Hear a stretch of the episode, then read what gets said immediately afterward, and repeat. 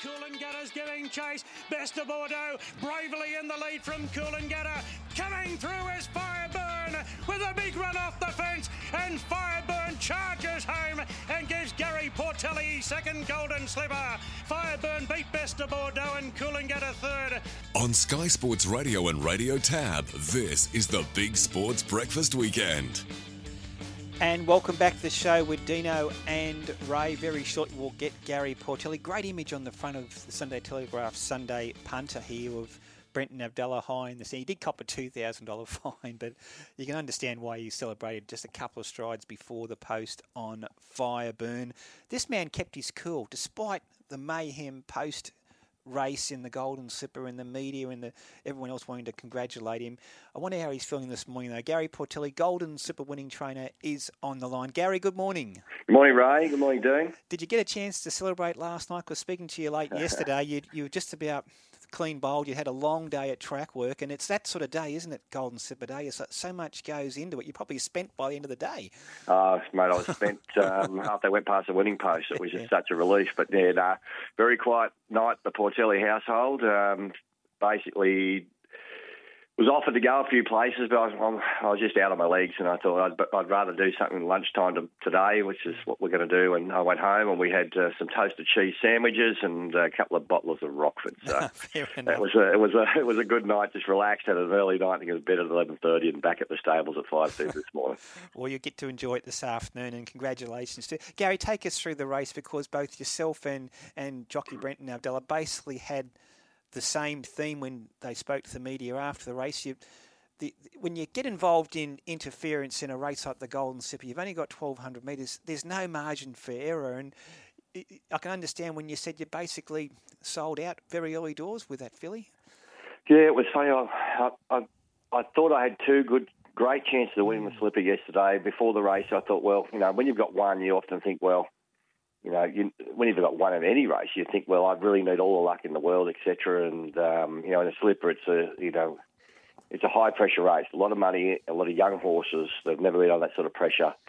Jockeys trying to get the best position for their clients and owners, you know, in that first corner.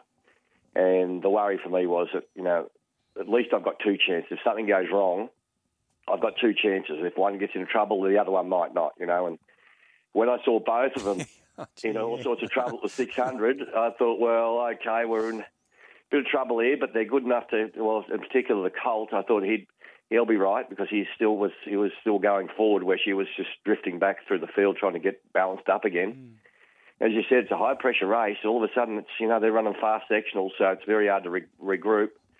Approaching the turn, I saw him getting on the back of uh, Coolangatta, and um, I thought, okay, well, we're on the back of the right horse here, and lost track of where she was. Then all of a sudden, the gate closed on him. Mm. He couldn't get his momentum. He's a momentum horse. He's got to build and he's got to let down. So by the time he got back into uh, his groove and got to the outside, I could see her getting up along the rails, and I just know what she's like. When she decides she's going to pick you up, she just picks you up. She's done it every start so far. Mm. She's got this unbelievable ability to lengthen stride and quicken, and, and that's the fastest I've ever seen her gallop. I'll see you. Well, just on that that point, Gary, I, studied the um, the sectional times of the race last night. No horse in the Golden Slipper broke 36 seconds coming home their last 600, except quite obviously Fireburn. She came home 35.23. Right. It's yeah, incredible. After, after losing a feet, a feet at the. Mm. I don't know where where it was half mile. I don't know. Honestly, I haven't had a chance to watch the replay properly since the race. It's been yeah. absolutely crazy. But um, yeah, just watching it live, I just and I said to James Fathers, my racing manager, we're watching it beside each other. But there goes our year, mm. you know, and um, how things can change. Never give up. Exactly. Yeah. Gary, what did you make of Brenton Avdulla's ride? Look, first off, it was very appreciated that he stayed on at the time. Yes, I mean, it was yeah, uh, almost. He looked like he was coming off. You know, um, you know, he was side saddle for a, for a bit there, and um, lucky enough he did. But he actually said, he said, come to the corner. He said, I was just hoping to ride her so that she could get in the top 10 because, I mean, people don't realise it costs you about 50000 to accept. So if you run 11th, you've done your 50 cold. So he was just trying to get that 50 back for us. And um, he couldn't believe how much horse he had when he opened her up, you know. But uh, just goes testament to how much she has come on in one prep, and I said to everyone that wanted to hear on Saturday morning that I, you know, I've had a lot to do with the filly just leading her on and off the track of a morning. You can feel the energy in this girl, and on Saturday morning she was just so, so strong and so well that she was going to go to a peak performance, and um, her skin was like absolute velvet. You just couldn't stop patting her. She just felt so good, and, and you know that's the, the inner shine coming out, Yeah. inner health, and Yeah. she just exploded away. That was reflected in the performance. H- how is she pulled up, Gary? And are you thinking Sires' with her? And also, can I ask you about Sajardin? Because when I watched the replay last night, his last 100 metres, when he finally got into the clear, was as good as anything in the race. So, how they both pulled up? And will you keep them going through the autumn? Both horses, you wouldn't believe they've raced yesterday. Wow. Yeah. Uh, she looks enormous, a filly. Um, I just took her out for a walk and did a little video for the owners this morning, and she's she looks absolutely stunning. The colt cleaned everything up last night. He just walked out like nothing like nothing happened. Mean, he's basically only gone three quarter pace, twelve hundred metres anyway, but and dashed up hundred metres. Um, he'll they'll both go to Sires' Produce, I'd say, and um, same jockeys, and hopefully we can get um, a one-two there. Yeah, exactly. Um, the owners, we should mention the owners. They've been um, great backers of yours for many, many years.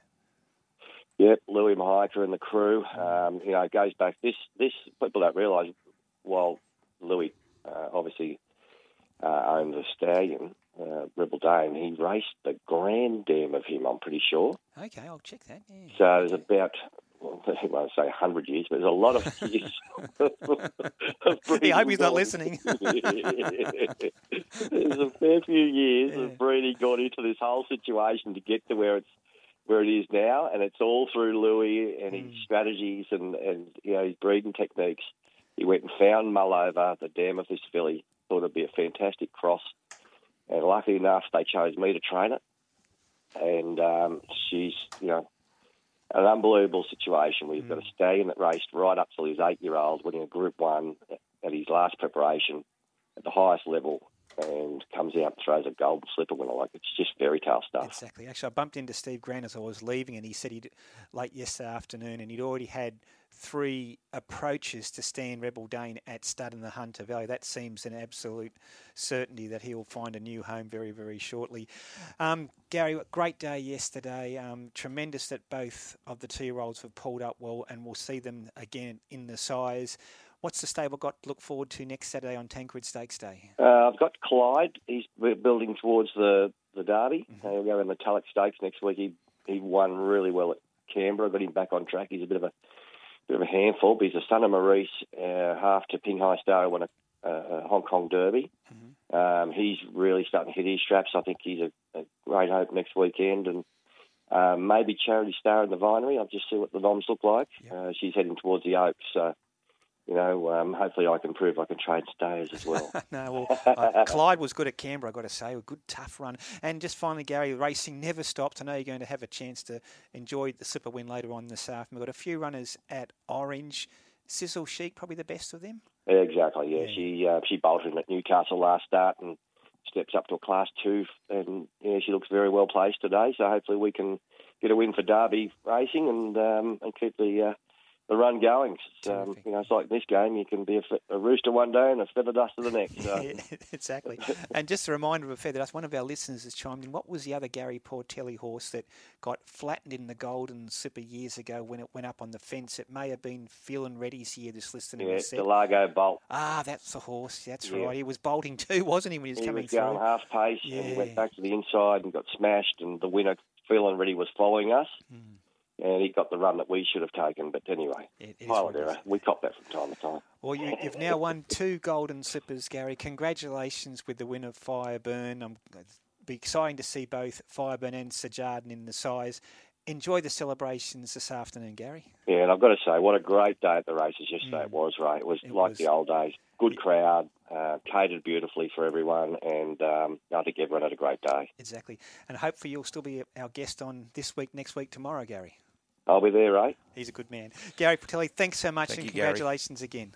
Thanks, guys.